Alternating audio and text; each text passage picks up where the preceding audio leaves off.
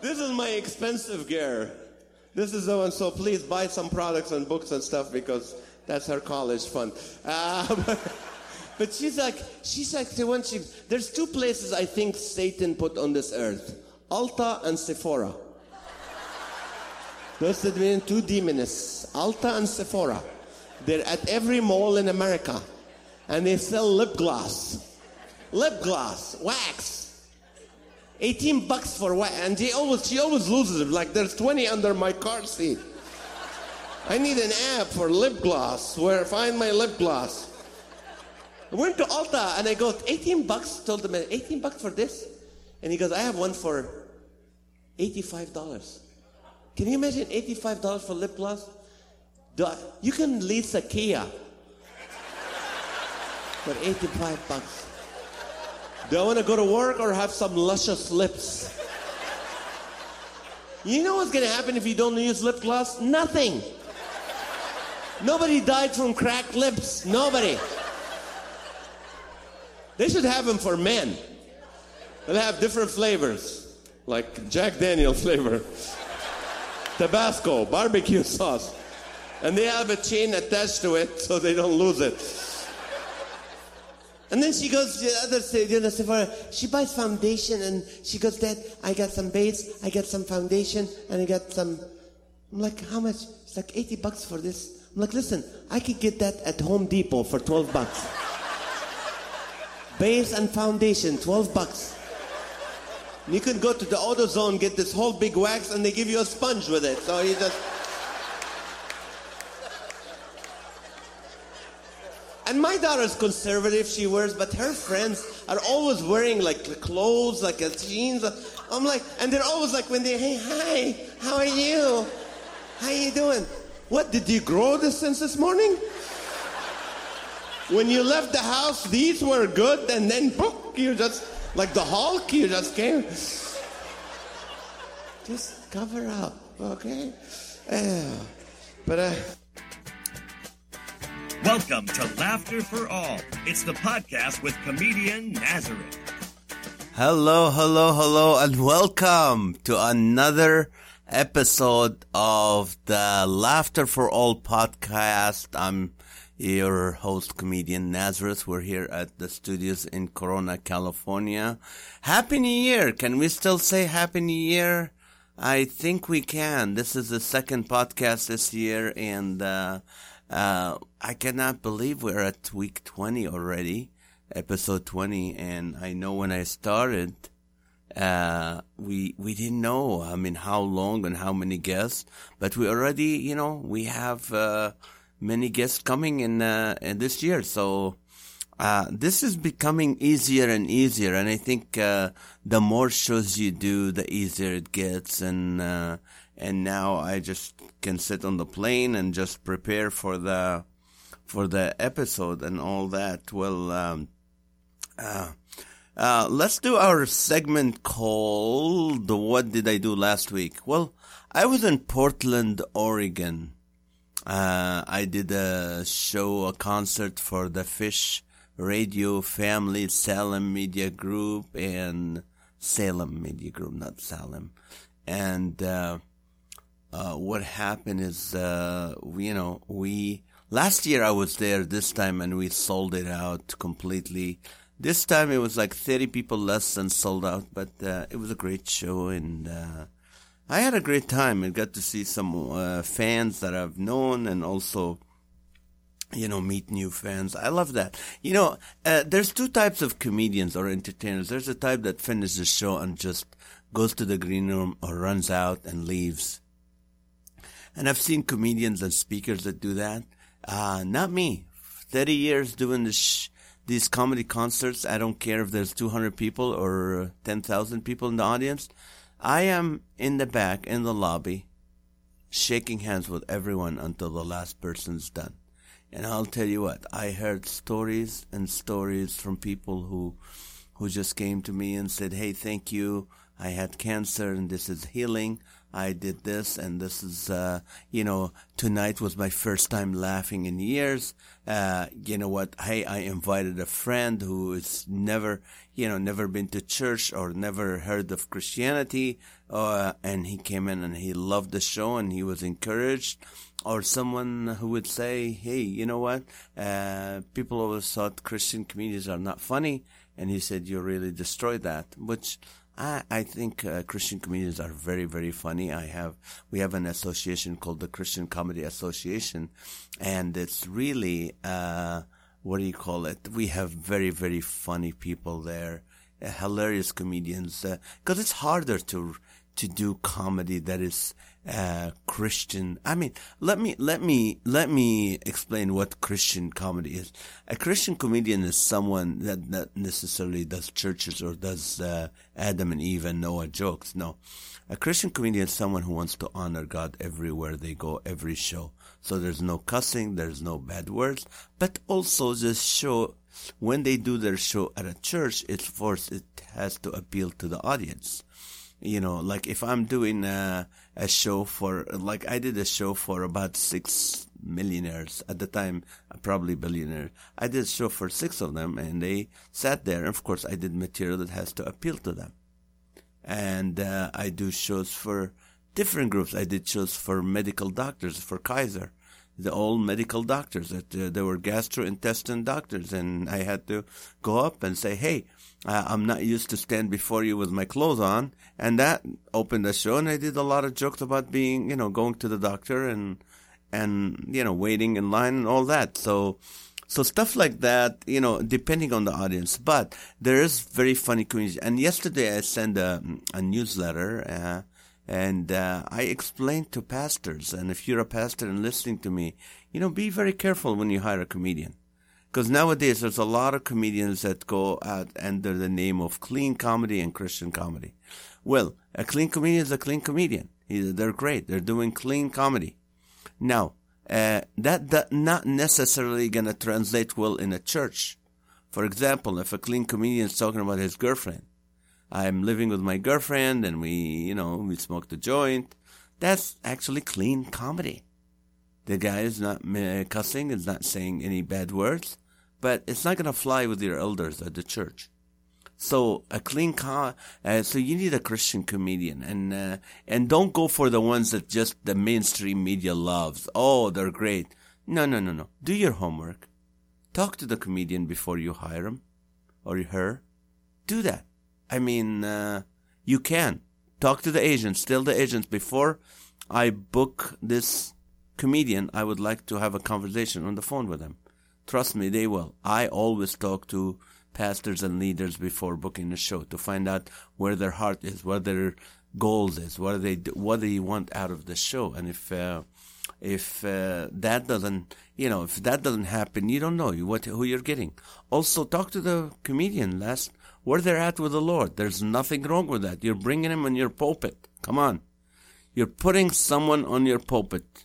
Regardless if you consider it, oh, this is not a church thing, this is just a comedy night. No, you gotta know where they're at. And also, you don't want just a comedian who just be funny and go home. You can, you'll do great. What you need, and this is helpful for pastors and churches, you know, you need a comedian who's gonna encourage the people, inspire the people, and maybe at the end just share their testimony or something like that. Because you'll be surprised. A lot of unchurched people around your church will not come to your Sunday service uninvited. But they will come to your church uninvited if it's a comedy night. Trust me on that. I have, I've done 4,000 shows. I can guarantee you.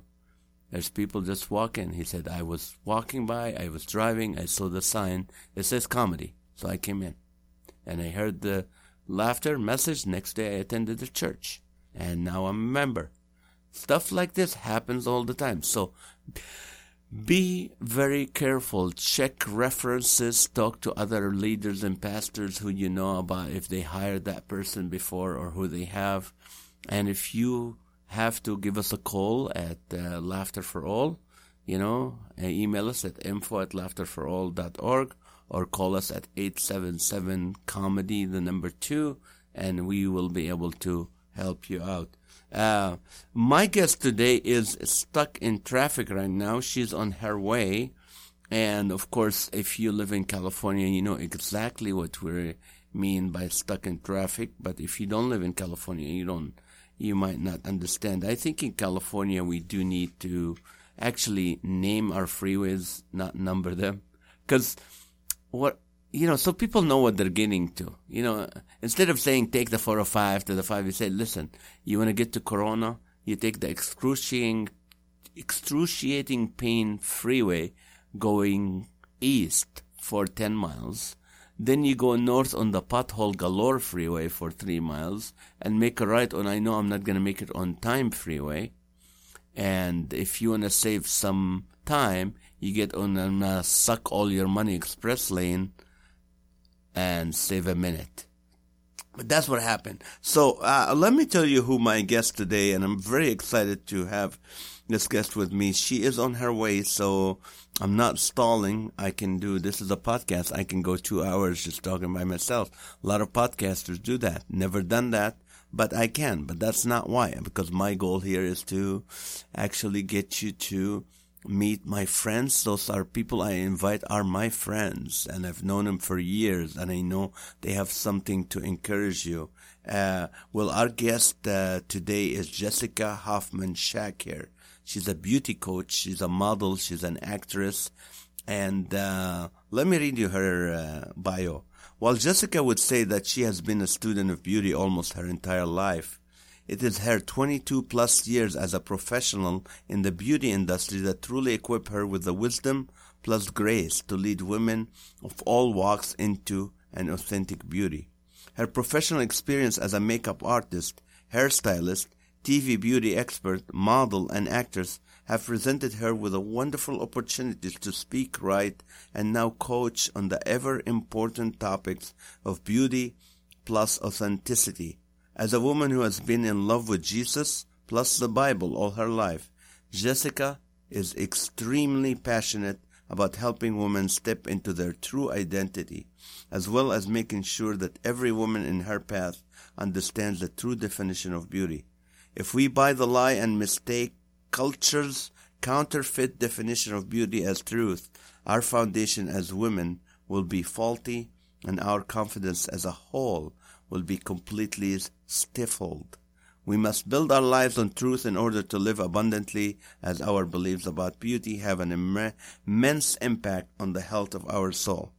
So that's Jessica Hoffman Shakir. I've known her when she was Jessica Hoffman living in Hawaii. I did a concert in on the island and uh, met her at church. She was single at the time and she had a ministry about purity and how single Christian singles have to be pure till marriage.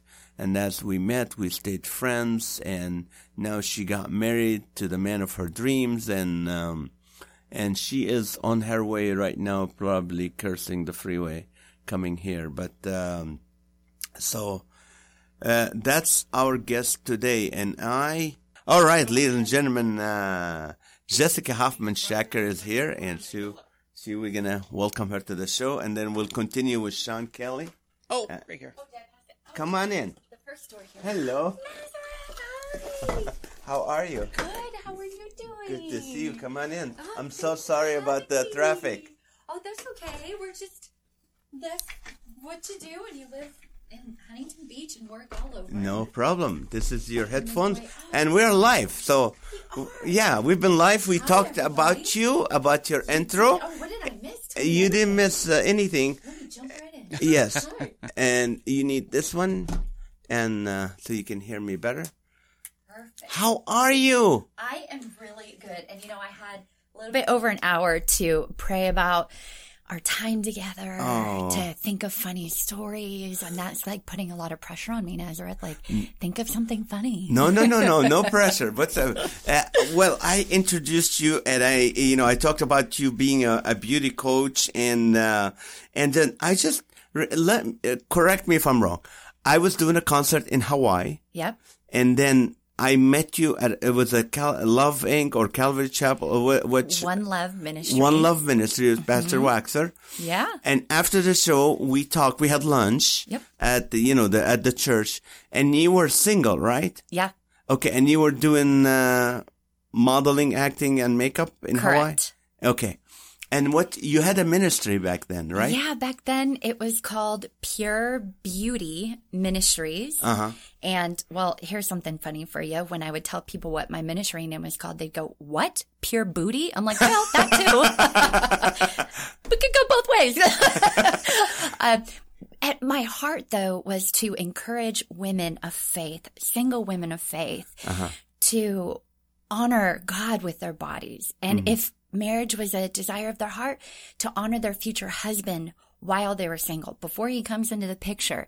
You know, and what I always thought was life, this beautiful life, the abundant life that God gave us, that is the cake. That is the prize. Being in connection and intimacy with God and living a authentic and aligned life. My future husband would be the icing on the cake. So my mm. passion then and now is to get women of faith to be obsessed and excited with the cake, not just the icing. You know what I mean?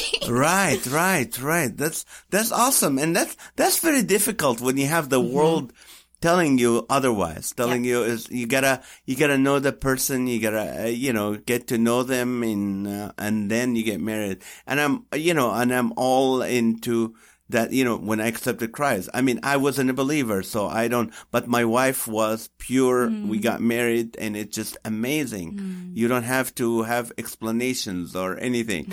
But uh, what do you encourage? Like let's say there's a there's a there's a a woman listening to us and she's single. She goes, ah, but I've been waiting and I'm, I'm doing what, how do you encourage someone like that to stay and know that one day Yeah. her prince will come? I love talking about this topic. I love encouraging women with how to wait well. I'm continually encourage encouraging myself with the word on how to wait well. I don't think anybody likes to wait, especially if they really want the thing, right? Right. Waiting is just difficult for us humans, but there is a way to do it well. And it is all about perspective and what you're focusing on. What is your attention on? And so a couple of practical, I'll, I'll begin with the practical things, Yes. how I applied it because that's, that's what we want, right? Like, okay, tell me how to do this. Tell Yes. me how it could work Yes. in my everyday. Now, I know that God made me in his image, that he made me a, a beautiful and loving and kind. That's what I meant, made to be. Right. You know, so that's what I, how I want to live my life. And while I was single, I didn't meet my husband, y'all, till I was 35 years old. Okay. When I signed that purity pledge in 95, I didn't think I'd be a, a 36 year old virgin on my wedding night, but I wouldn't change it for anything. And while, while you know, I was waiting for my husband. I, I wasn't just standing there in the waiting line. I was living this abundant life. I was following the call of God. I was living adventures and I was saying yes to the things that God would call me to do, even though they scared the heck out of me, you know, and this adventurous spirit in me began to grow as I stepped out of my comfort zone. Mm-hmm. And in the waiting time for my husband, I was growing my romance with the Lord. And during that time, as friends of mine would meet an awesome man, they'd get engaged, they'd get married, they'd ask me to throw their bridal party, and then years later they would ask me to throw their baby party, ba- uh, baby shower. I'm, shower. I'm good at parties. I like to celebrate people. And every time I was tempted with the option of, do I feed my hopelessness? Am I going to throw a pity party for myself?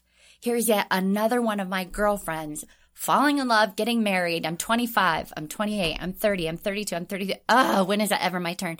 So I had the option to either feed my hopelessness in uh-huh. that moment or I could allow her love story to help me fuel my faith and feed my hope. So God really showed it to me and made it very clear that Jessica, in this moment, you could feed one of two things. You could feed into your hopelessness or you could feed hope. Which one are you going to feed right now? Because I'll tell you one thing that I learned from Waxer. I, uh, hi, Waxer, if you're listening. We love you. I love that man. yeah, a wonderful man of God. Him and his wife Cindy just really empowered me and and and spoke life over me in my young 20s in Hawaii. And he always said, he always reminded us of the simple truth whatever you feed the most will grow strongest in your life. So I applied that to my waiting. Okay, God, am I going to grow bitter in my waiting or am I going to grow to be the woman of my dreams? Hey, let's not stop chasing the man of my dreams. I get to become the woman of my dreams. I get to be the woman that I'm proud of that brings glory to God. I get to be the woman that I actually enjoy. And all through my single time, my three decades, I, I had the opportunity to condition my heart and my mind to want to be everything that God called me to be. So a practical way that I kept my mind right, my heart right, in a practical way that helped me wait well is I learned to celebrate other people and I learned that their blessing could help feed my hope. Wow, this is powerful, Jessica. This, Oh. I didn't expect, uh, you know, this is power. This is solid theology. Let me, okay, so you went, you lived in Hawaii. Now, you were I'm ready born for there. it. Let's go. Where were you born? Where were you born? In Anaheim, California. You were born in Anaheim. Yep. And then where did you go to school? I went to fashion college in uh, LA, Los Angeles. Okay, well, before that, you went to regular high school. Oh, you high didn't go school. to. Orange you weren't like four, five years old, and they send you to fashion school. I'm not that gifted. Um, no, I grew up in Orange County Uh-huh. and I lived away from California for 11 years. I first moved to Tokyo with Tokyo Disneyland. Why? Uh, I was, can I tell you a secret? Yes. I used to be a Disney princess. You were. But they tell us. I'm not surprised. we have Which to one? Say, we have to say, well, I was very good friends with Princess Jasmine. Oh, Yeah. that's our people. Our people. Yeah, our I'm people. Middle East. Yeah, Jasmine. And when I played that character in Disneyland, California, now I didn't get to play her in, in Tokyo, but when I played Jasmine Uh. in Disneyland, you know, I was meeting children from all over the world, meeting adults from all over the world. right. And I, I just thought, you know what? One day I'm going to marry a real life Aladdin. I'm going to marry a tall, dark, and handsome diamond in the rough. That's what I'm going to do. And I did. My husband's I know. Jewish. His Yeah. father was born in Israel.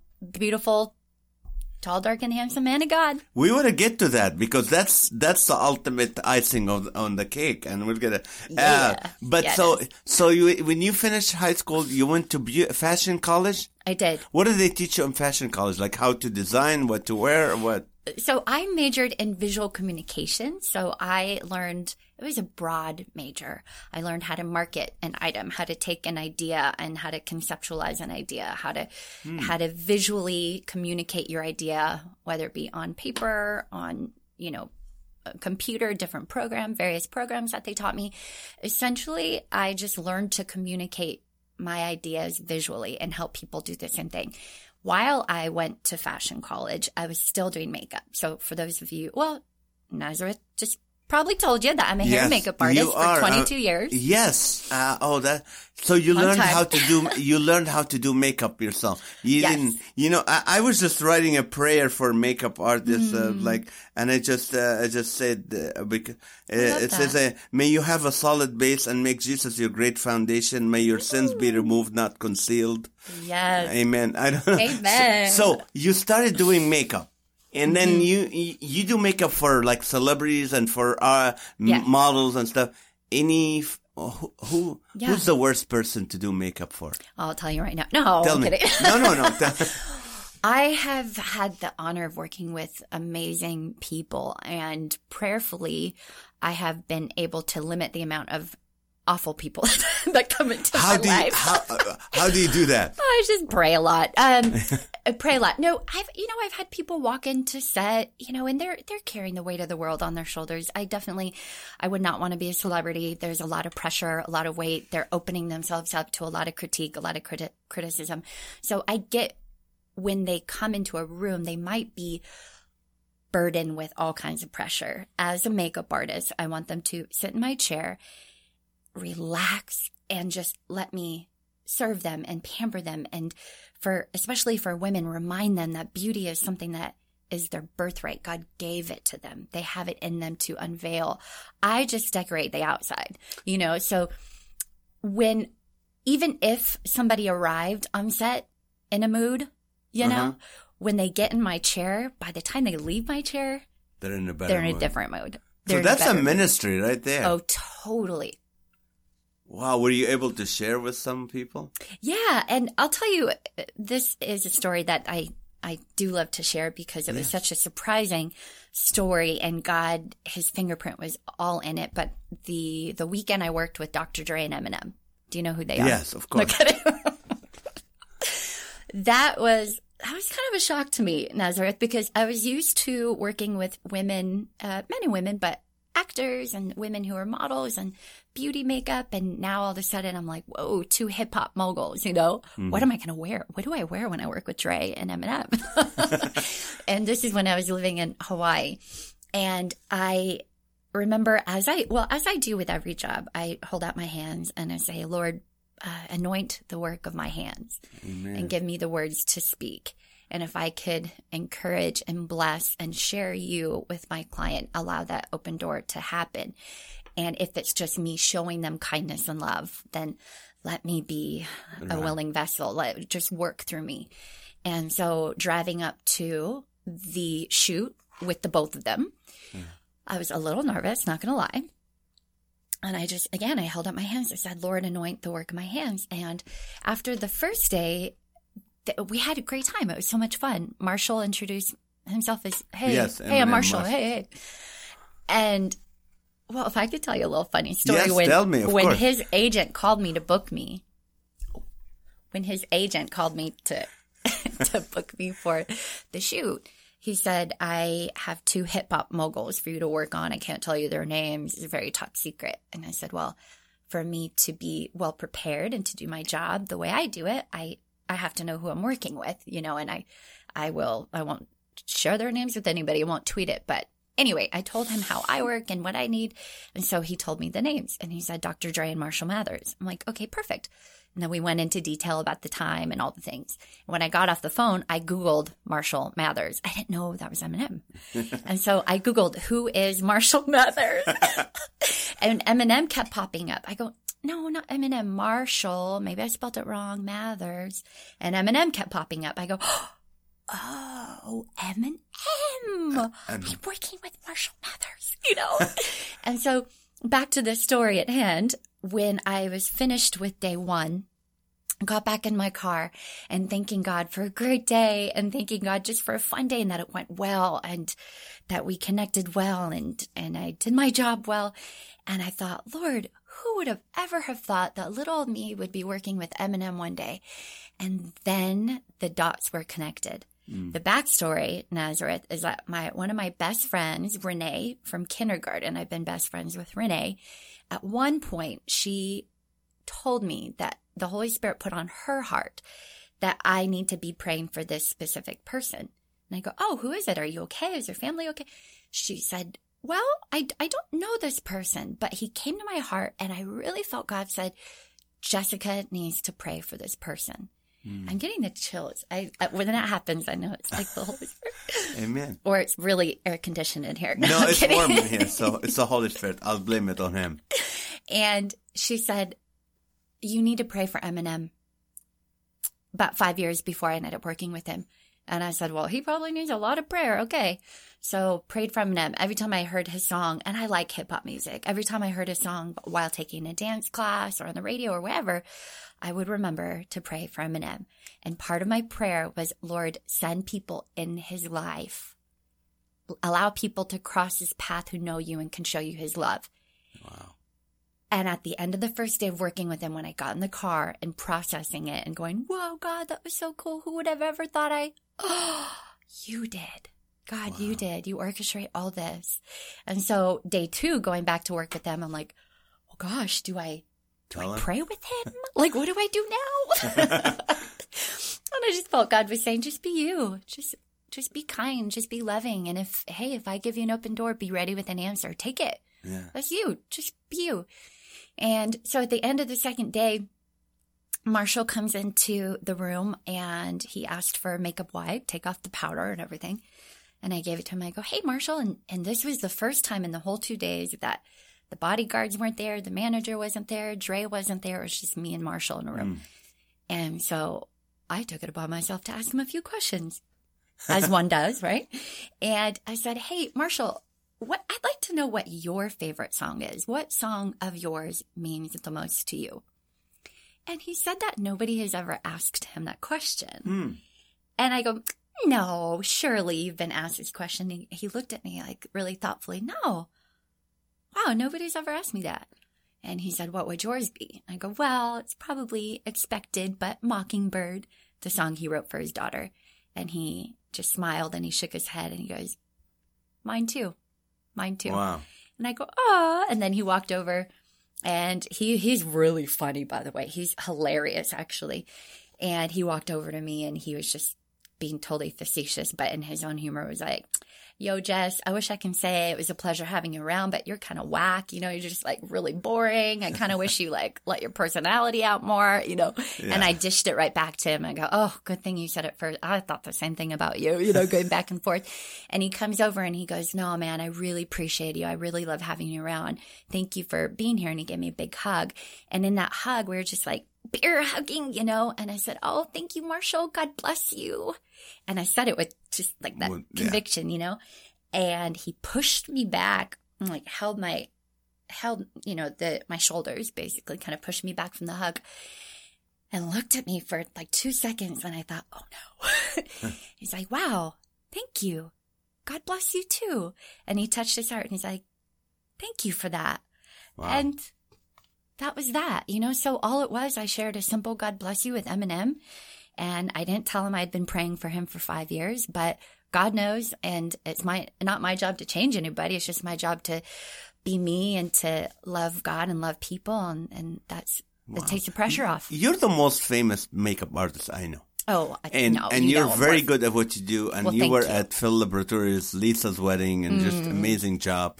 Uh, I love question- them. I got an I got a text from a seven year old lady that Mm. says it's too late for makeup for me. Is it true? Oh, no, No? definitely not. Definitely not. And if we remember, you know, makeup makeup does not equal beauty.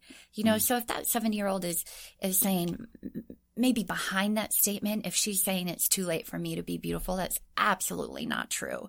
Because God birthed that gift in you. It's your birthright. Makeup is fun. Makeup is decoration. And we have the liberty to do that. We have the privilege of doing that as well. It's an art form.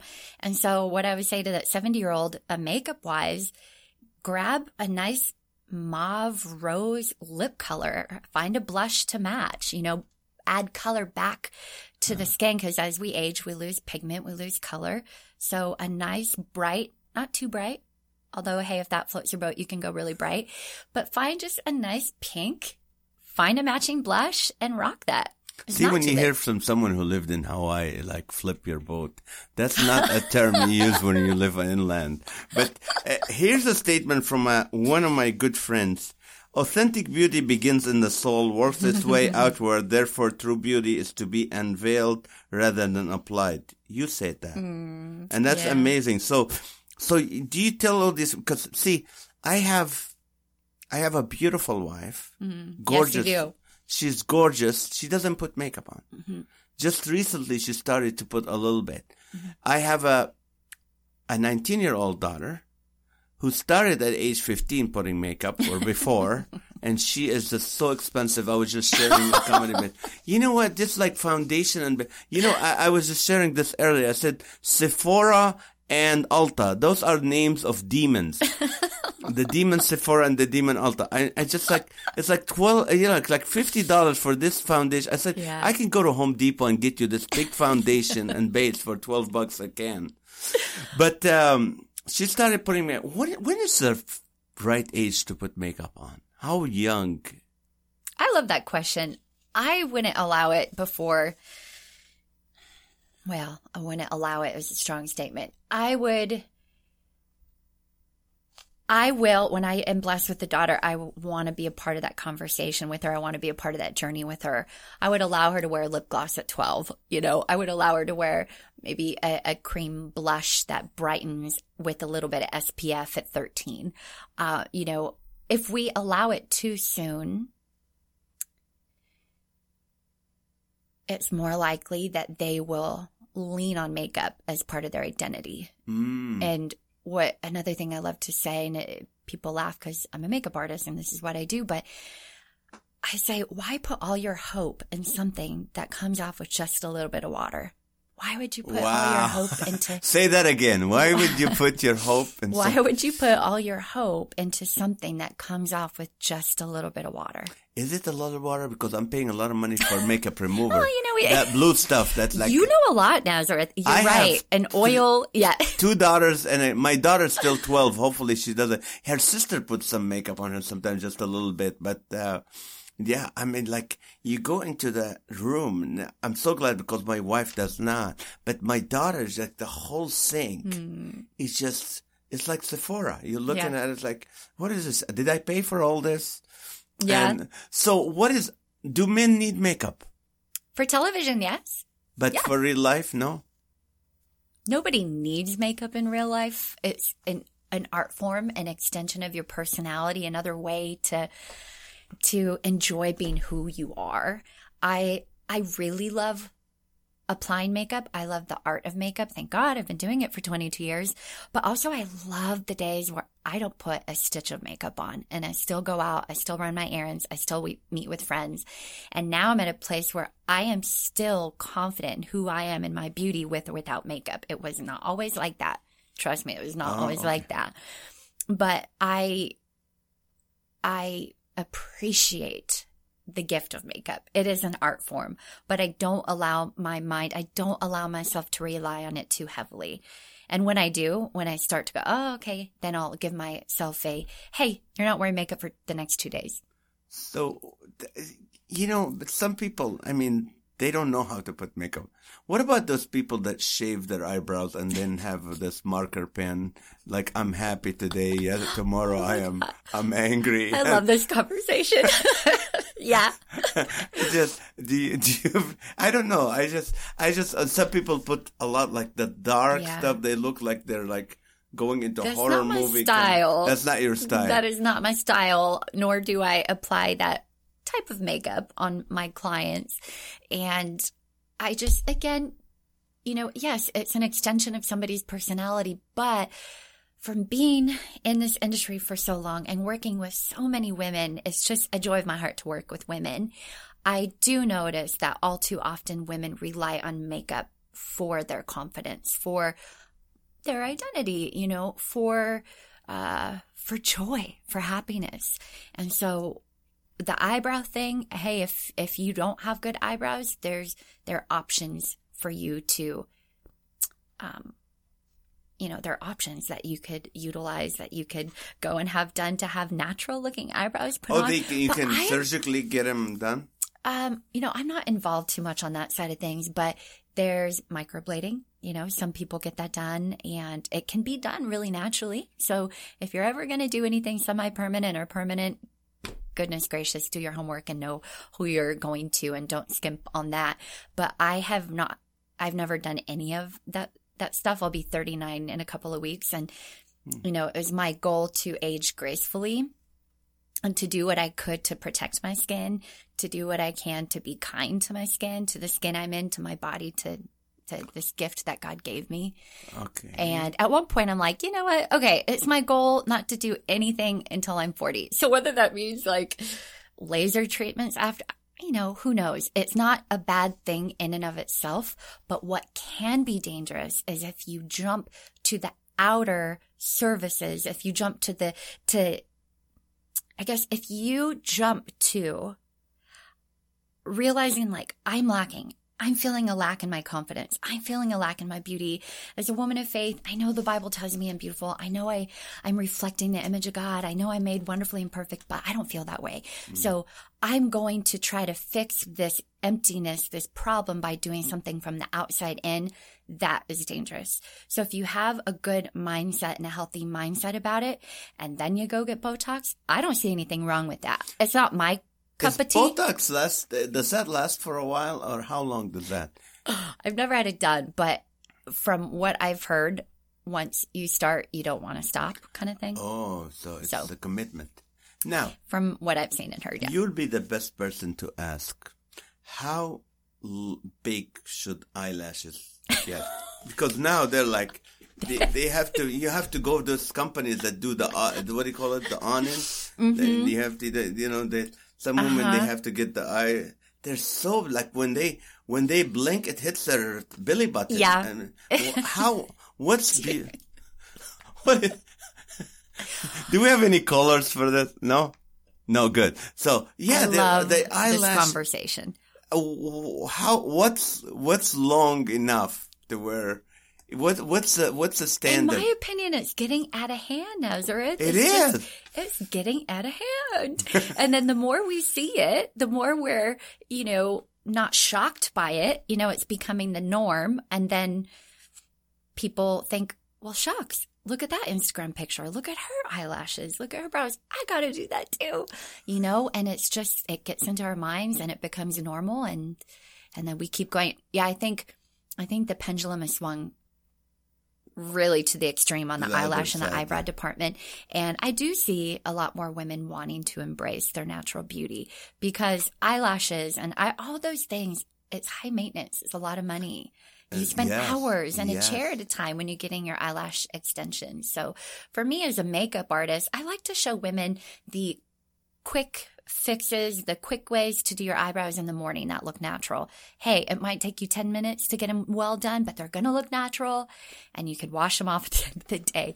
So I like to give women the tools to know how to how to highlight what they want to highlight, how to neutralize what they want to neutralize from their makeup Neutralize bag in the in the means bathroom. hide it conceal. Yeah. conceal it Yeah. okay now those people see if you have eyelashes that a fly can stand on or if you're in the elevator and shuts down and one of them gets stuck that's too long but Yeah. I, I it's not pretty i don't know it's just like you see and there's like like a fly there's like they're shaking but uh what about those people? Like my daughter's always like now this whole new thing about going and getting the eye their eyebrows done, and Mm-hmm. you go there. And I went once, and I had this lady with a with a Oh, you had your eyebrows threaded? no, not me.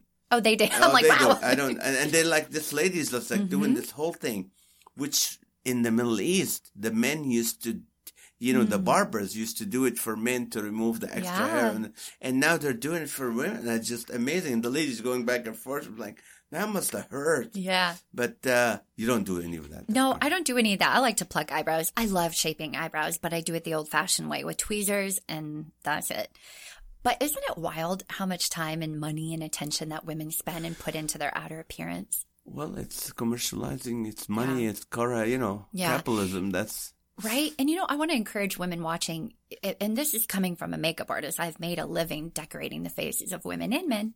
And I love it. And it's a beautiful, enjoyable art form.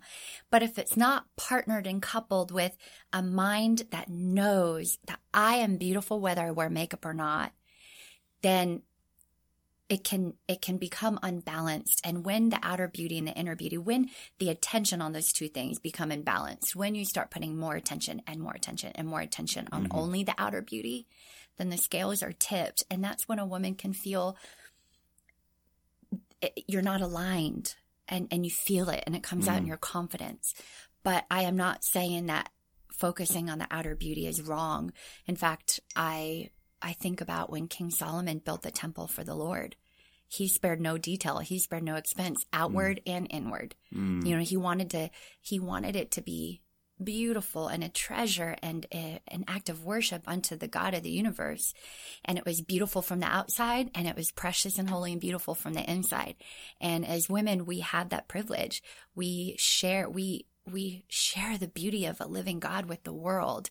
And we have the privilege of, of creating a beautiful aesthetic with makeup, with hair, with what we wear, you know, but it needs to be partnered with the reality that I am beautiful because God put that in me and birthed that in me. right.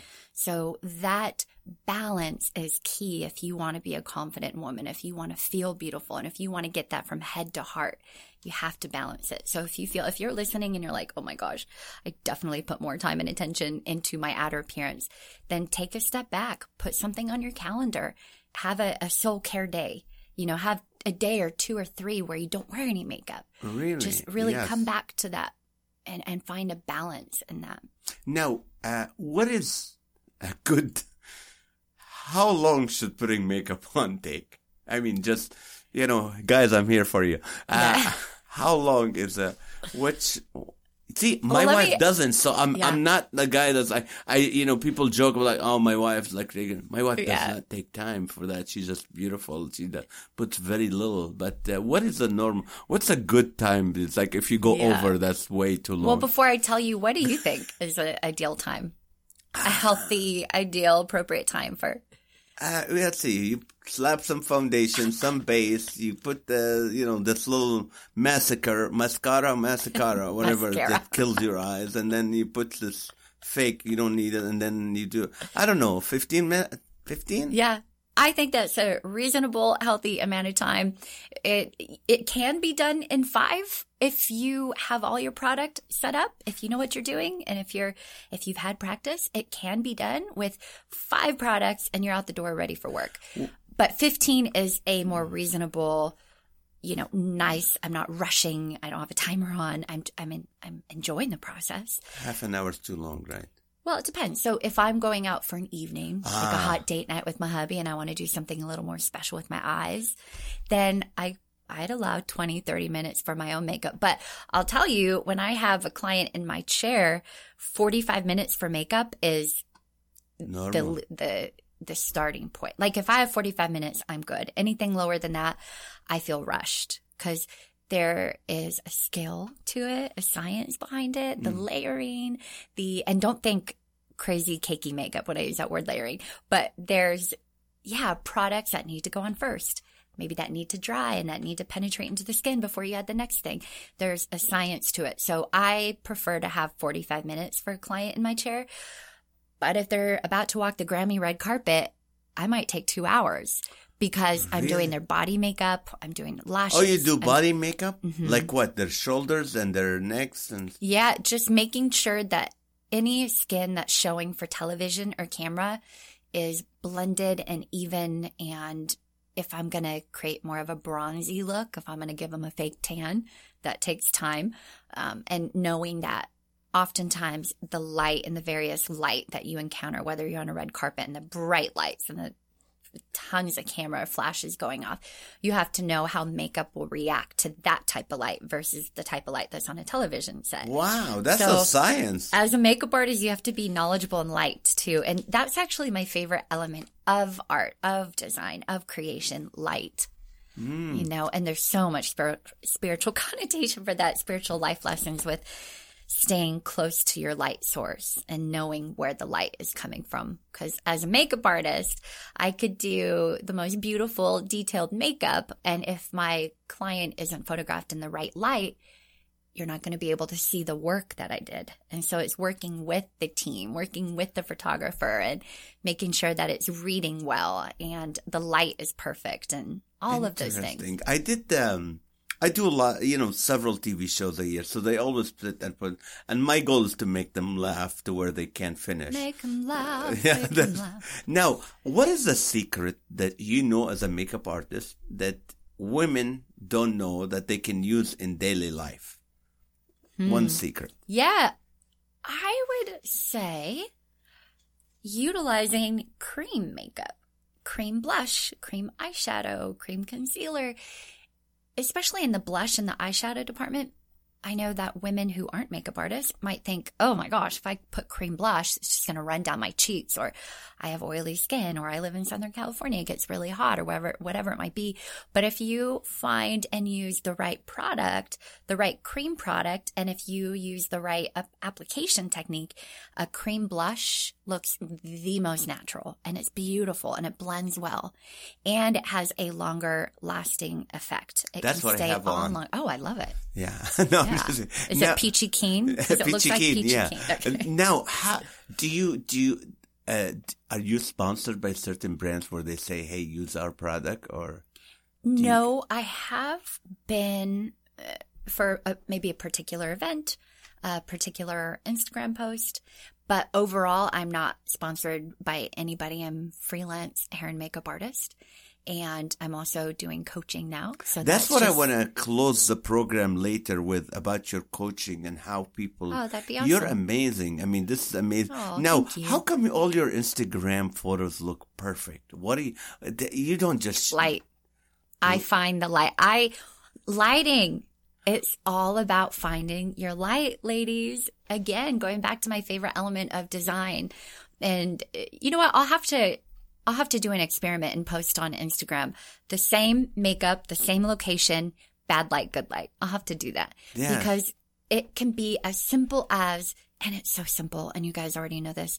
But for instance, if you're going to take a selfie, you want to turn in the direction of natural light. You don't want it behind you. Well, if you want a backlit thing, but if you want your skin to look great and glowing, face the natural light, but you want almost like a tunnel effect. Like you want to be standing under a doorway looking out into the natural light. So there's no light coming from above because that will cast shadows. Ah. And any, we all have shadows. We all have crevices. I should say we all have contour and crevices and and if you have direct light above you, then we all have these, you know, little indentions under the eyes. The wrong light, it can make you look like you have under eye circles when you might not otherwise. So make sure that you don't have light coming straight directly over your head, but you have natural light facing you head on. And then when you're going to do a selfie, tilt your chin up a little bit, hold the camera up above you and look up. So the natural light is coming on you. Wow, this is gold. This is, Is amazing. it? Are you going to use that next time you take a selfie? Of course, of course. I, I mean, I'm, I'm doing this. This program is going to be listened to by, you know, 25, 30, 40,000 people. Oh and my gosh. Hi, well, now- everybody. and hopefully that will encourage you. Uh, Jessica just opened her Bible. Go ahead. I did. It's my favorite book. So I want to I want to read you one of my favorite scriptures. Yes. Found in 2 Corinthians 3, 16 and 18. It's going along the lines of what I was just sharing. Instagram? The Uh, Bible yeah, talks about Instagram. The Okay. Bible talks about lifting our eyes and facing the light. But whenever a person turns to the Lord, the veil is removed. Now the Lord is the Spirit, and where the Spirit of the Lord is, there is freedom. We all with unveiled faces are reflecting the glory of the Lord and are being transformed into the same image from glory to glory. This is from the Lord who is the Spirit. And in my margin, I put the word beauty. For me, that is beauty. When we can, with unveiled faces, meaning Without take makeup. off the shame, even take off the insecurity, take off the, oh, I'm going to play small. Oh, you know, take off the need to, to hide behind false humility because when we play small, all we're doing is limiting how God can work through us. And so when we with unveiled faces, uh, shaking off any hindrances, anything that hold us back, lifting our eyes to the light, to the sun, to Jesus, to heaven, then we reflect that light to the world. That is radiance. That is beauty. And I, I want to say too, beauty essentially, if you look up the definition in the dictionary, is a group of or characteristics that naturally attract or allure. So beauty essentially gets our attention. You know, when God created creation, every layer of creation, he gave a stamp of approval by saying, this is good. This is very good. And the Hebrew word for good was, I believe, tob, and it had to do with an aesthetically pleasing element. When God created creation, he was essentially saying, this is good and this is beautiful. He did that for us and he knew we would be drawn to beautiful things. And so women, we have this gift of beauty in us, whether you wear makeup or not. The big question I have for you is what are you going to do with that attention when you get it? What are you going to do with that attention when you get it? And my goal is always to point back to heaven where my gift came from, where beauty originates from. That's amazing. That's wonderful. Uh, I mean, to, to connect it with the Word of God and all that. Now, you did modeling as well, right? Mm-hmm. Yes. And uh, for what kind of modeling? Like for fashion modeling or makeup? Yeah. Both of those things, but I, where I really found, you know, success in and where I was really finding myself being booked over and over again was resort modeling when I was in Hawaii.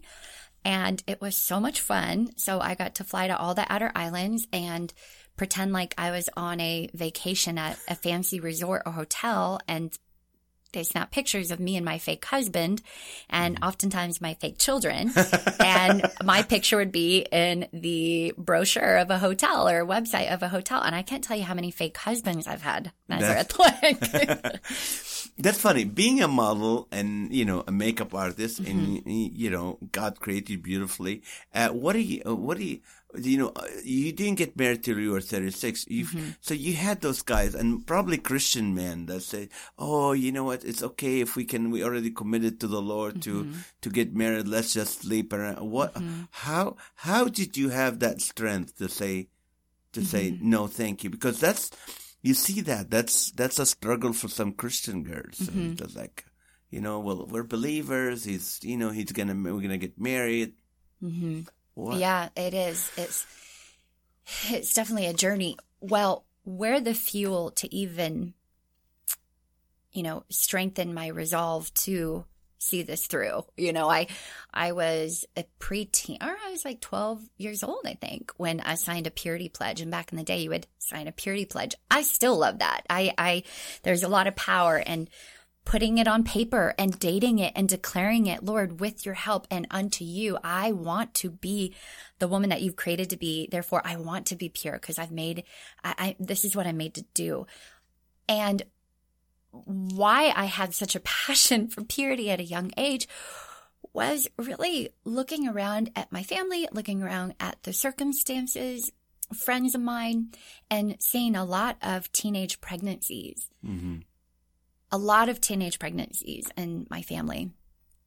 And I would recognize that along with that was the detour of their dreams, was the mm. interference of, oh, you know, a child having a child, it, it changes your life, you Right. know?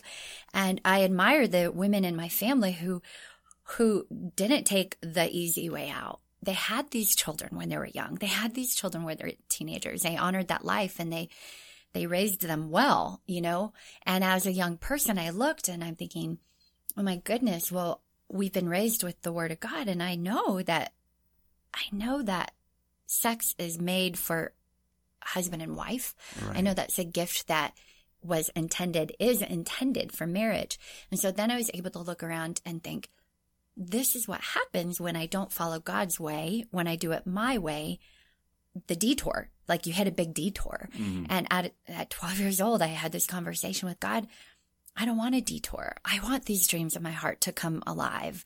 I want the life that you have for me. Help me, Lord, to do it your way so that I, I, I can live the abundant life you've given me. You know, I could, dreams were big for me. And I know that's why the, the Bible says where there is no vision that people perish. I mean, that vision, that dream to recognize that at an early age is what fuels you in that direction. It pulls you in that direction. And so that was really big for me. I'm thankful that God just allowed me to see the big picture for my life because that was such a good anti drug. But, but when I was 12, I made a declaration and I said, Lord, okay. And he showed me that if I'm going to win at this game called life, I have to listen to my coach. Just like if I'm going to win at any sport, I have to listen to my coach. I have to take his mentoring. I have to hmm. take his coaching. I actually have to do it to be successful, to to win, you know? And so the win for me wasn't, oh, I'm not going to have sex and I'm going to have the best marriage ever. Granted, that was what I was praying for, but the big win and what I want to encourage single women listening now, the win is your connection with God. Matthew 5, 8, blessed are the pure in heart for they shall see mm. God. And when I was single and dating and yes, compromising, I was not flawless. And every time I did, I recognized this just doesn't feel good. I don't have clarity. It's, it's, it's making this connection with God muddy. You know, and I would go back to blessed are the pure in heart, for they shall see God. God knows our heart. And so mm-hmm. God also knows that we are fallible human beings. We will mess up. But I wanted to grow that desire first in my heart for purity as an act of worship unto Him. Mm-hmm. And then secondly, I was excited on the blessings that would bring to my life. But first it was, I just want to do this because I love you and you told me to, you know, Yes, and you waited and you waited, and then you wrote I waited this. and I waited. And you waited. you said you were 36, and uh, you wrote this. I love the man that he is, who he is becoming. He loves the Lord with all, with his whole heart and soul. He is sensitive to the Holy Spirit, follows his lead, this is huge and also to all of you single ladies. Mm-hmm. He worships God with such freedom. And, uh, why him? Hmm. And what, how, how did you meet him? Mr. Shakir, right? What's his first name? Shakir. Shakir. Vincent Shakir, I love you, babes. Um, I Is he listening him. right now? He is at work, but At work. He will be What does listening. he do? What is kind of work is that? He's a, a, a Renaissance man. Uh, Nazareth, I married a Renaissance man. He does video and photography.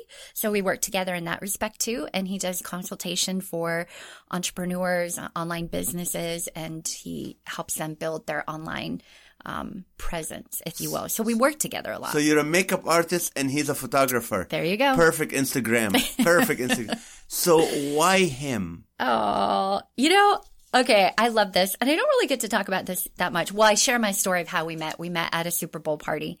Uh, but I want to tell you, like, party. through my waiting, Nazareth, I prayed, God, will you allow me to recognize him right away? Will you allow me to experience, like, a love at first sight kind of moment? And there's a lot of Christians that would laugh and that are laughing right now. You now. know my story. I saw her. I asked her to marry me that same day. I high five. So, so I can it. really, you know, I understand. Yes, God sometimes tells, Yes. tells you that's her.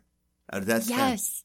And So- it's, and to be honest, I've thought that three times in my life before I met my husband, but each of the three times that I thought, oh, I think I met my husband, it wasn't accompanied with peace and confidence and a fluidity and a, and a, and a knowing what that was, was I hope that's my, oh my gosh, that'd be so cool if it was. Oh, I could picture it now, but it was never accompanied with what was accompanied when Vincent Shakir walked into my life.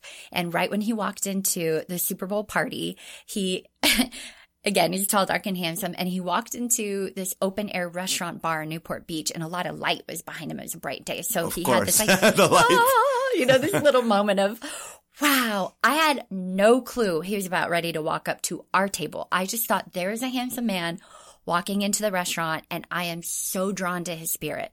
And I saw three things on him, freedom, delight, and joy. I just saw it on him. And I just looked and I caught myself admiring who he was, not thinking, whoa, he's sexy because he is, but thinking, wow, look at that delight and freedom and joy on him.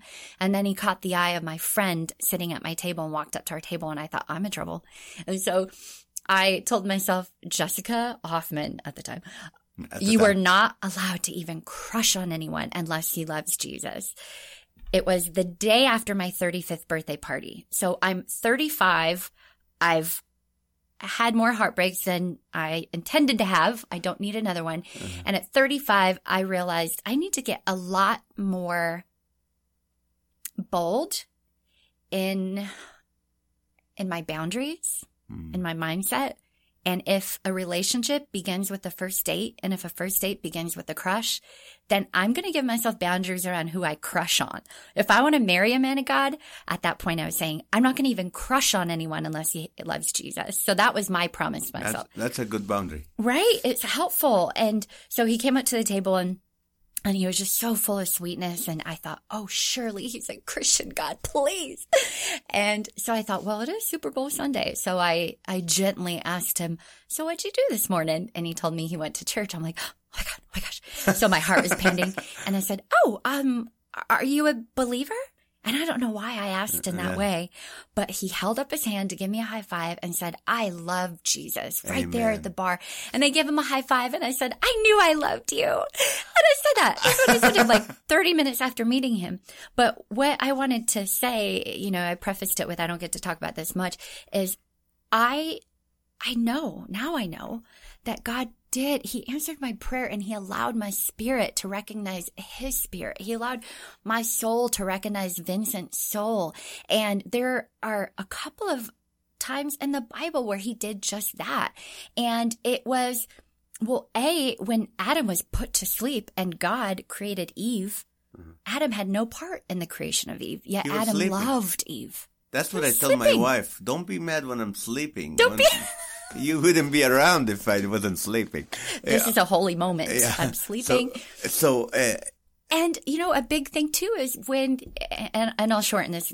The no, other, no, no, that's fine. oh, Sure. okay. So then when Simeon, the temple worker, his prayer was, Lord, before I leave this, or I'm paraphrasing, read your Bible. Y'all Yes. don't take my word for it. But uh, when the Simeon, the temple worker was like, God, the cry of my heart is to meet the Messiah before I leave. Mm. And when Mary and Joseph were bringing baby Jesus to the temple, the moment Simeon saw the baby, he knew the, the Spirit of God let him recognize the Spirit of God in Jesus, you know? And so that's another example of love at first sight, if I, if I may. and then another, another example is when Samuel went to Bethlehem to Jesse to anoint the future king of Israel. Yes. And Jesse's like, here's my strapping young sons. No, no, no, not him. Oh, he's handsome. He's strapping. No, not him. I look at the heart. I don't look at the outer appearance. And I feel like that kind of sums up my dating life. Like, God, him, he's handsome. He loves you. Nope, nope, nope, not him.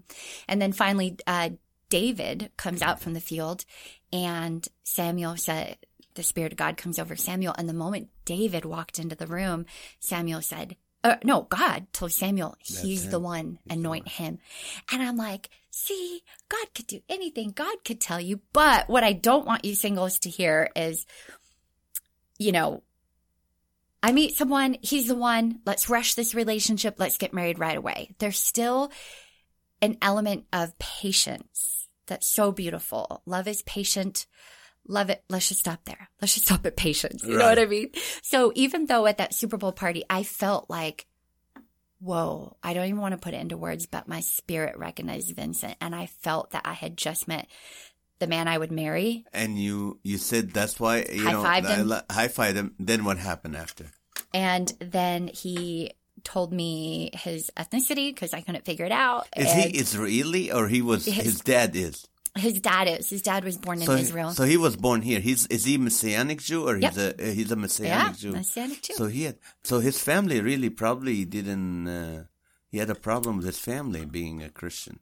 Yeah, it was a bit of a tumultuous journey for him because he's Jewish by blood and Jewish by faith. Went through synagogue, taught himself Hebrew. He was a year behind, but he he made it work and he uh, made it happen. And all along, he felt something was missing, like something was incomplete. And when he was 17, I believe 17, right after around graduation, around high school graduation, he had an encounter with Jesus and he never looked back. He gave his heart to Jesus. He felt complete, fulfilled. He felt like this, this is what my soul has been aching for. And so, yeah, it was hard for his uh, Jewish father to accept that. Um, but after Vincent got saved, his mother came back to the Lord too. Amen. And so he just has a beautiful faith and he knows conversational Hebrew. I am learning my, my Arabic. Don't quiz me on it. Uh, Oh, really? How do you learn Arabic when you speak Hebrew? I'm, I'm learning conversational Hebrew too, but we have a big heart for the Middle East and oh. we would love to if God told us to move to Jerusalem, we would, and we would love it. And I've been there three times now. I know, I notice. I go every other year, but I see your picture. Now, is he older than you? I'm older. I'm You're a year. older. I'm a year. older. Okay. What is it like? You know, sometimes I heard this that when you're single for a while, Mm-hmm. I mean, you are 35, that's still young, but uh, do you have your own way? You make up your own way or your Mm-hmm. own, this is how I live my life, this is my habits, this is my. How Mm-hmm. Yeah. did you have any challenge with that? Did you know? Yeah, and I've heard that too from a lot of people. The the biggest perhaps downfall of getting married later is that you were stuck in your ways and stubborn in your ways, and there's definitely an element to that. Um, one thing that I knew I desired in a future husband, and therefore I was praying for it. I really truly wanted to marry a man with a teachable spirit that heard from the Holy Spirit, because I have a lot of I have a, all my faith in the in the Lord, you know, and so I I had a lot of time, Nazareth, to learn about marriage before I entered into a marriage. Mm. I had a lot of time to interview married people, to hang out with married people. And I would do that. I wouldn't segregate myself like, oh, I feel unwanted here. They're married. I'm not going to hang out. No, I'm like, I want to be married one day. So I want to learn. Teach me your secrets, you know? And so I knew I wanted a teachable husband. And although my husband and I joke around, we're both, um, stubborn individuals.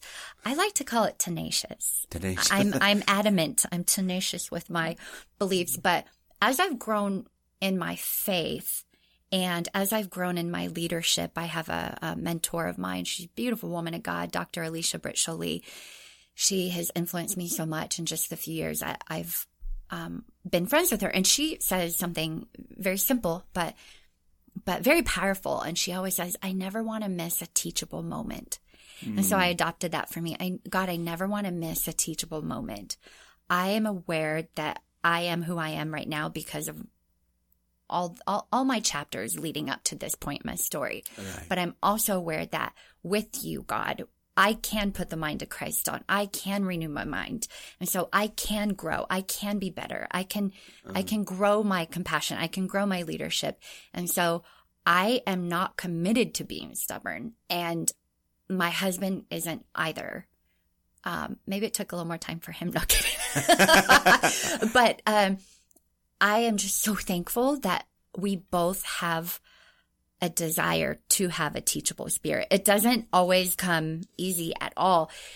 I think, well, not I think, I know our love story was easy. To fall in love with him, to receive his love was easy. And I've never had that before. In fact, the relationship I had before my husband, I broke up with that relationship. It was a year and a half and a year and a half too long. Uh, he was a good man of God, just not my man of God. And so it made it hard. It was Right. an uphill battle from the beginning. And I realized as I looked back on it and thought, why did I stay in a relationship that was wrong for me? And I knew it was in my heart, but I stayed in it. And again, I was like in my 30s. And when you reach 30 and you're single, it's a different you layer go. of temptation to be like, maybe I have too high a standard, you know? And so I realized by looking back at that relationship that I stayed in for way too long, I re- I pinpointed it to one lie that I believed.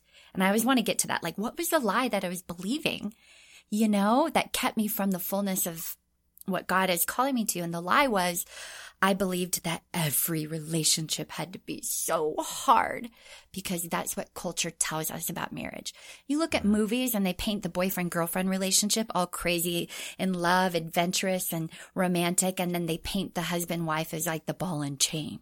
You, You know, know? what, Jessica? I've been married 23 years. We probably had two arguments. Oh, We're in love. I love her more today. I don't know why Oh, people amen. give High you. five again. It is. High it's like it gets better and better. Love You've been married what, like two, three Two years? and a half years, yeah. Are you guys planning to have kids? Yeah, we definitely want to. We are praying that my spine is strong enough to enter into that. And That's what we, you know. That was my next question because I have rheumatoid and I know I have to do Mm, so certain sorry. exercise. It's not. It's very mi- uh, minimum because I stretch a lot. Mm. Good. And I know you have. Uh, you spoke about it publicly. The scoliosis.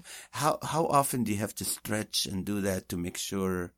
Oh, throughout the day, and it's scoliosis along with degenerative disc issues all throughout my spine, and multiple bulging discs. And last year I had a tear in my disc, bulges that pressed into my spinal um, sac around the spinal cord, and it left me temporarily disabled for five months last year.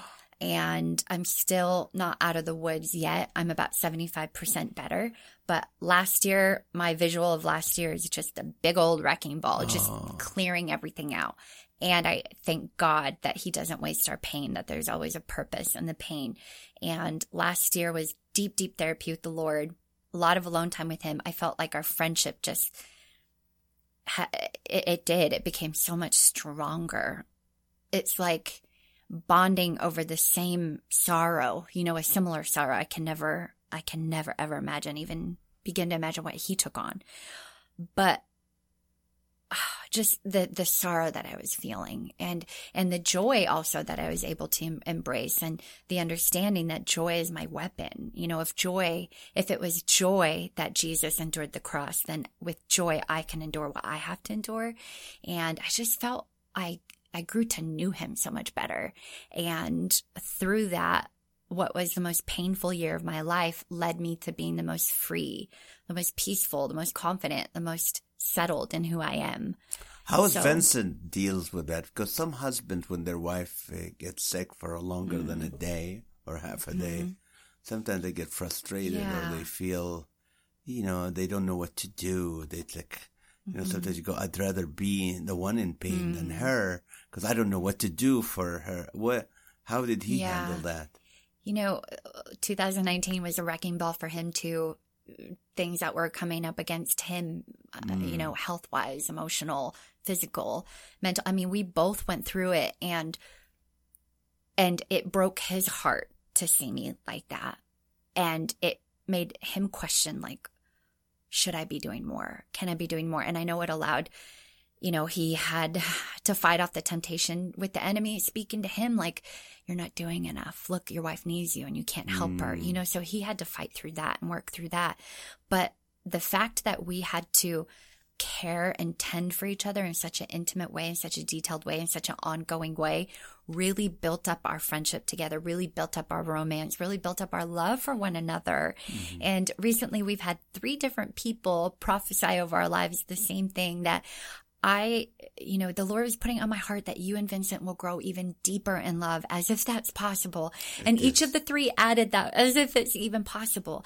And every time we would, we would share that with one another, we would look at each other and we're like, I feel it. It, that's what's happening. We're growing more in love. Love grows. A, it's a different maturity mm-hmm. level. Like when you're a, when you're a teenager, you think uh, this is fun, this is mm-hmm. good, this is love. Then you get to your late twenties it's a different, mm. same passion for yes. it, but it's different. Just love grows. The way I love my wife, it just, it just grows. It's more mature. Mm. More that.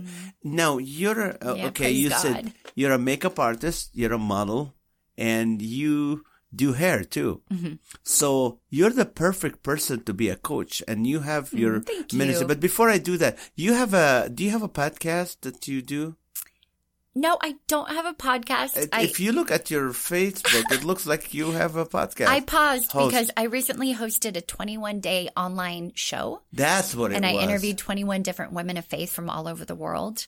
Mm. And from that place, a lot of uh, women in my community have been asking, "Can you do a podcast?" You and should. So it's you on have my so much. I mean, in that hour we were together, mm-hmm. you shared so many nuggets mm-hmm. that just you know people takes time to chew on. Oh, just thank you. And that's amazing. Now, so you are a beauty coach. What does a beauty coach do? Yeah, helps you feel beautiful, live brave, be free so you can fulfill your God given assignment here on earth. That is my goal, Nazareth. Uh, okay. And it's from a place of, I'm not knocking outer beauty. In fact, well, you know my you know my career you know my passion but partnering with the the joy and the the thrill of of beauty and makeup and and and all that but partnering with the word of God and the truth so that we can feel fully aligned. I, I, oh man, I remember vividly what it feels like to feel imprisoned, to be burdened by insecurity, to feel just so foggy when it comes to what is my vision, God? What is my purpose? What are you calling me to do? I mean, I remember how that all felt and I remember that fear and pain and insecurity and doubt was keeping me from really living out loud and being fully me. Mm-hmm. But now, thank God, thank the Lord, and, and marriage has really helped me get to this place. But even before Vincent, I know what it's like to feel free and to live from that place of freedom.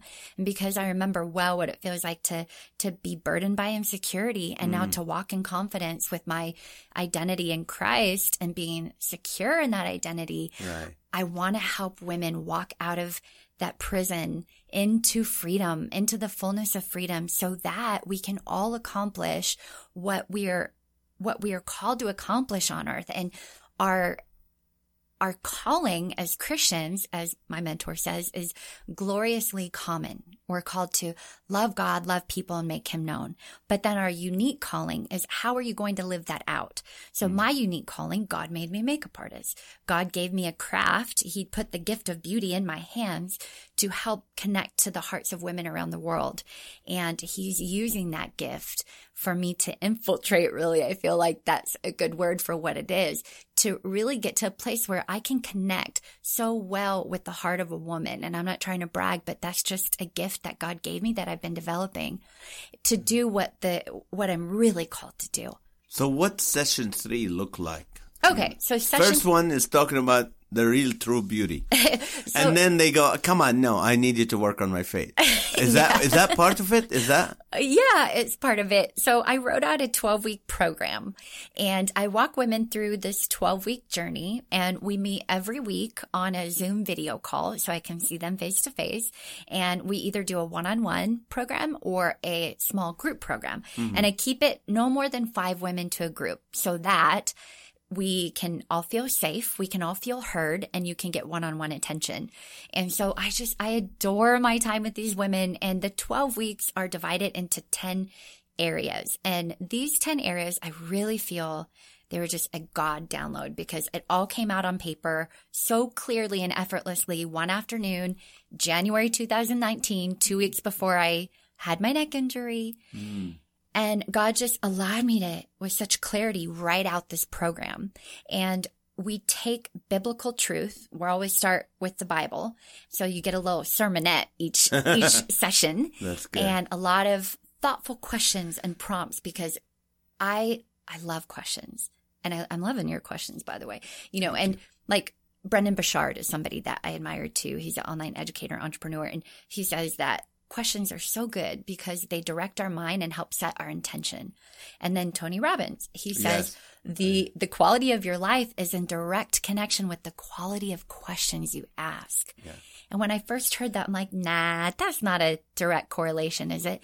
But as I've grown in my emotional health and mental health and leadership, it, oh, my, my growing and it, it started with a question. It started with a question like, why am I feeling this way? Hmm. Okay. Well, why, why do I feel like I hate my body? Why do I feel like I hate the way I look? You know, those questions. When did that begin? Who told me that? Did God tell me that? Like questions literally help us heal. And so even science, science is showing that there's some things that can only be healed in, in community, in relationship, hmm. you know? Because you know, sometimes you feel like I mean, I, you think like you have a bully living inside of you. You go Mm-hmm. look in the mirror in the morning. Look at you, you ugly person. Look at you. How dare you look like Mm-hmm. that? You're too old. You're too this. You're too fat. And you start thinking like, why am I letting this voice? Mm-hmm. So session one, you start every every session, twelve weeks. You start with a little sermonette. Then after that, And then we, I apply positive psychology, a little bit of neuroscience because I'm obsessed with learning about the mind and the brain and how we're wired and how science is finally catching up to the word of God. they are. This Right? is interesting. Yes. And then I use my insight from being in the beauty industry for 22 years. And for 22 years, I've just been studying what is beauty? What is the effect of beauty? What does God say about it? What does culture say about it? How is women of faith? How can we live in that tension of being in this world, but not of it? And so all of that go, those are all components of the program. And the 10 areas where we apply biblical truth, where we get to see how true authentic beauty can transform these area in our lives. We start with the mind. Mm-hmm. We go into talent. We really delve into what did God entrust with you? What did God give you? How could you use that to glorify Him, to bring goodness to other people, to feel fully alive? So I help women utilize that talent. And if they feel like they don't have a talent, I help they, I help them find it. We go into talent, then we go into voice, which is a big one for me. Um, voice, your story you know, mm-hmm. not shying away from speaking up and speaking the truth, knowing your story, inviting God in to redeem your story so that your story is now, you could look at God and go, our story, God. You know, then we go into waiting, how to wait well. And this isn't just for women who are waiting on their husband. It could be whatever you're waiting on for healing, for a breakthrough, for a baby Right. you're waiting on just your confidence to start taking shape and growing. And so we take uh, the tools that I share and we apply it to the area of your waiting. And then we go into pain. Ugh, 2019 taught me a lot about this topic, how God uses the pain. There's beauty to be found even in that season. And then we go into your body, learning to love this gift, learning to love the skin you're in, learning to recognize how you talk to your body and how you treat your body. And we need to be in alignment with our body. Okay, I'm a comedian. How do you talk to your body?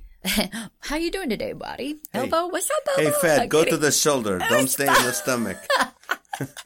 Well, I one of my therapists, my myofascial therapy um, therapist, she's been working on my on my body. Your And what? it's Your what's her name? myofascia. Myofascia. She deals with connective tissue. Her Oh, name's okay. Mikai Blackwell. Oh my gosh, she is a secret weapon for my healing Mm. process. And so she'll do three to six hour sessions on me. And In one day? In one sitting. one And three she, to six hours in one sitting. but I'm my body needs a lot of undoing, Right. you know, with No, the no, I- scoliosis I and the know. twist. Yeah, and- there's a twisting in this. yeah. So with with your body, how do you talk to your body? You know, she's helped me a lot in this process too, growing in knowledge in this area.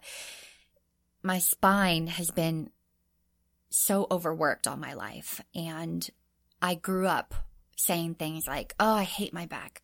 Oh, I hate my ah. spine." That doesn't help me at all. In fact, it just it just is a disservice to me. Like if I'm, if my goal is alignment, you know, and, and mind and heart, then when I'm speaking such negative words Mm. of death over my own body, my, my brain hears that. You know, your, your mind, your brain hears everything that you say. And so now I've switched to, wow, thank you, spine. You've been working, a, you've been working really hard. What do you need? What can I, what do you need from me right now? I want to work together. You know, so last year, even though it was so painful, I realized so much more. I wasn't being good to my body. I was fighting against my body. And there's a quote that you can't heal a body you hate. And so learning how to love your body because truly it's just a gift from God that we've been entrusted with. And so that session, we dive into all that.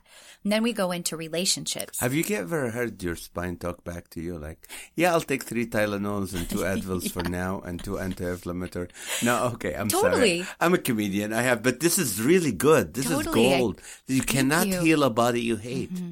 Wow. yeah. And then you go into, into relationships. And relationships are defined by uh, basically relationships are the art of connecting, connection. And we start with you have to have a healthy, clear communication with you and God. Mhm. And then you have to be able to connect to connect with yourself if you ever hope to have healthy connections with other people. And so it's learning your relationship, this vertical relationship with God, with your Almighty, then applying it to you. And the Bible says, love your neighbors as yourself. Well, I think that's a problem. A lot of people don't love themselves. So how in the world are we going to love our neighbors? Mm. You know, so it, it, this, this art of connecting is what we dive into in the week when we talk about relationships. Then from relationships, we move into faith. And that's a big, a lot of these are just such big topics that we Mm, only have yeah. 75 minutes to really kind of, you know, Holy Spirit, do what you can, you know, do what only you can. Um, but when the, the week of faith, you know, I'll give you a praise report. One of the things that we talked about, and I give challenges, um, homework at the end of each, each week. And the, a couple of, actually a week before each call, you get a downloadable workbook to begin preparing your mind to answer questions so that you come to the call ready, to engage in the conversation. So you're not just showing up going, Oh, I wonder what she's going to teach today. You're ready to do work. You're ready to ask yourself these questions and share with the group and share with me. And so the homework I gave for my group coaching clients when we talked about faith was I encouraged them to share your faith with somebody you've never shared your faith with before. Mm. And before you do, ask God, Lord, you know my heart. My heart is to share my faith this week. Can you provide the open door? Because I feel that the hardest part could be the how do you start the open right. door? Once it's open, yes. Once it's open, if you love God, it just flows out of you. So I was encouraging them, partner with the Holy Spirit, pray, will you give me an open door? And when you do, I will step into it and I will share my faith. Mm-hmm. And one of my girls came back and she's like, Jess, oh my gosh, I don't think I would have ever have done it this week had I not had this homework, had it not be on the top of my mind, but I shared my faith and three of my friends came to know the Lord and now they're coming to church. I'm like, what? So sometimes, you know, this, this coaching program, it's not like I'm giving you new information. Perhaps I am giving you new information, but what was on my heart is that we do not need more information. We have so much information. We can Google anything we want. Right. But what I want to do with women is help them get this information from head to heart and help them live it. Help hmm. them just be filled with it, their cup overflowing so that they could they could serve other people from a place of freedom, and confidence And confident. Yeah. and being filled. Amen. And then after faith, what Oh yeah, thank you. You're such a good host. I would be going on a tangent like no, squirrel. no. No calls, right? That's good. Yeah, And I'm then- enjoying the conversation. We don't want to interrupt Thank it. Thank you, my friend. I am too. Thank you. Um, after faith, we talk about life. And the reason why I ended this, I saved it for the end is because I want them to realize you get to design a life that you love. You get to co-create this life you live on earth with God. Nobody is going to do it for you.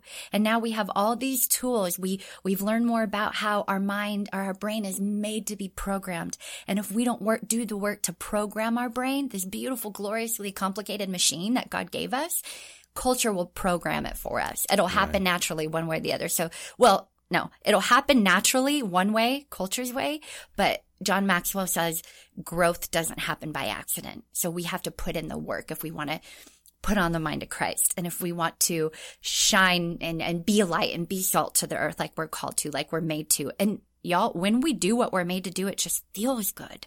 And when's the book We're in coming out? When's the Jessica? Oh, I love you. I, th- you have to. I have two books in me. I know this for sure. Well, God has showed me. Oh, yes and amen. Uh, let me just end with my final Yes. category. Oh, I thought life was. You I know what? I know I set it up as if Yeah. it were the final one. yeah. After life, we dive into the category of appearance. We go there as Christian women is something that is not talked about a lot at church, if at all. It's something I feel like, hey, this is a really big issue for women. Can we talk about it? Can we get some biblical perspective? Can we not just sweep it under the rug and say, oh, you know what? God looks at the heart. Well, we're women. We're, we long to feel beautiful. We long to look beautiful. How does this play a part in my faith? You know, and even mm. I love when my husband is so awesome and he is so rich with thoughts and and wisdom and hearing from the Lord and questions and so it's so cool to talk with him and and he was even telling me you know as a as a Middle Eastern man living in America living and he's lived all over the states as well he was talking to me about his journey about coming to the place in his life where he could appreciate how he looked because that's a part of God's story for him. You know, he's been, and we all have, especially, I mean, I can speak from being a woman. We've been praised for how we look. We've been ridiculed for how we looked. We've been abused for how we looked. We've been, you know, um, applauded for how we look. It, it, it's a part of the conversation that not talked about. That I missed for the look, but other than that, I, got- I hit every other step in there. But no, I'm not trying to make this humorous because this is deep. This is important, right? Yeah. And for men to feel, even feel appreciated, you know, to feel praised, Yeah. the, you know, that's that's normally that's not a Middle Eastern thing, or Mm-hmm. you know, we call those people gay when they when they just Mm-hmm. they care how they look. I don't know. I I'm I'm just using the term because yeah, but, it's part of the conversation, right? We're human.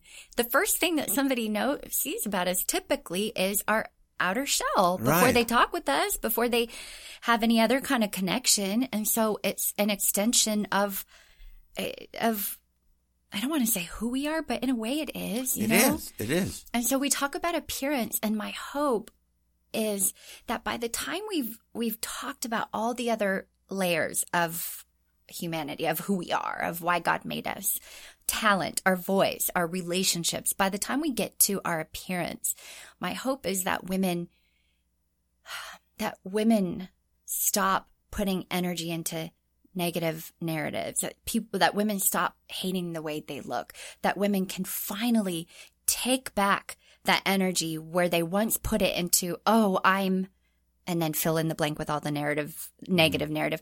They could take back that energy and apply that energy to just live a life as an act of worship live a li- live a good life live a life of gratitude as an act of worship to god. Mm-hmm. That they can get to the point and say Lord, you chose to give me my skin tone. This is what I was born with. Mm-hmm. I was born with my eye shape. I, I was born with this. And so I want to say thank you rather than picking it apart and plotting how to change it. I want to say thank you.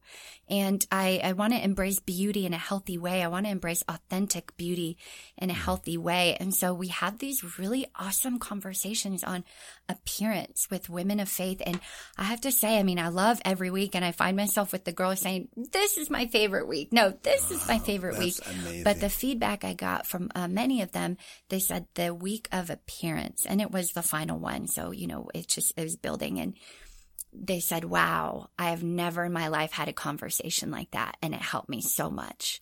That's amazing. What is it?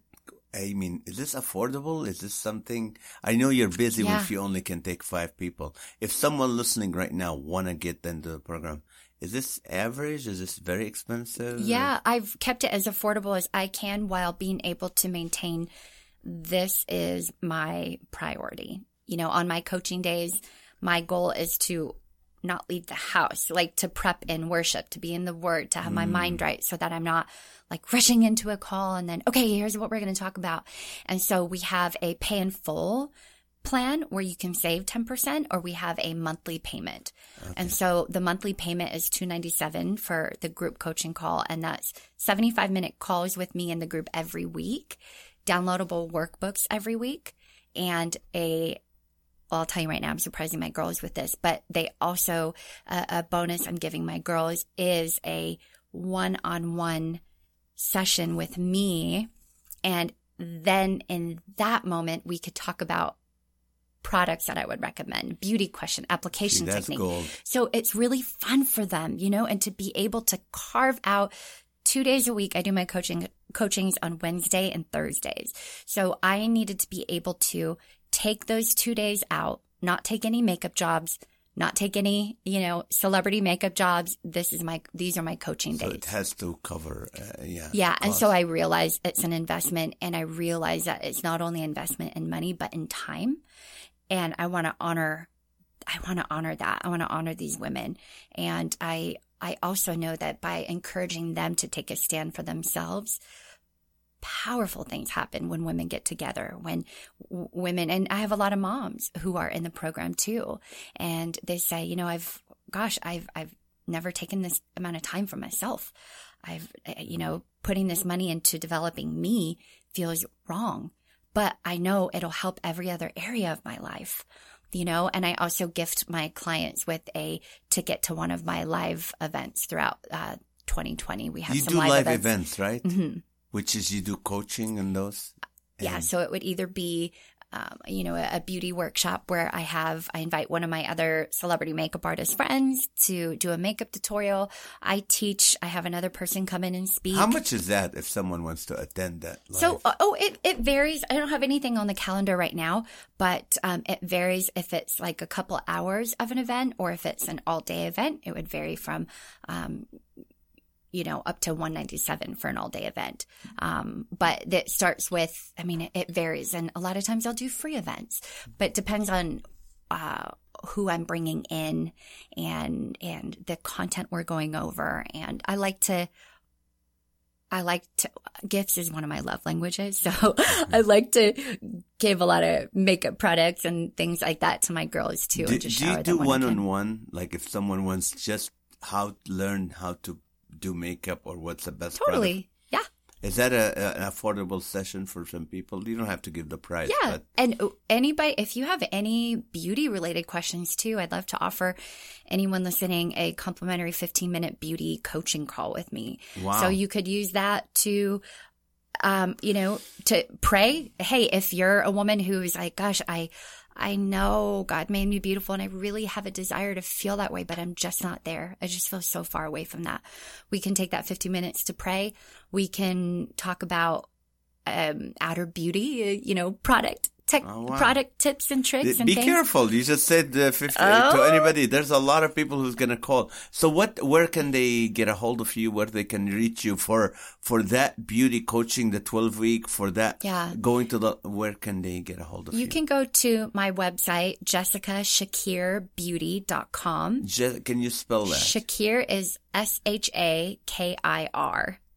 Jessica, J E S S I C A. JessicaShakirBeauty.com. dot com. And on there, you'll find information about my program, which begins February 5th, the day after my birthday. All right. Happy birthday. And people listening, that's, uh, if you want to sign up, she can only take five, uh, And I have two groups session, going. So, So, 10 I have, people.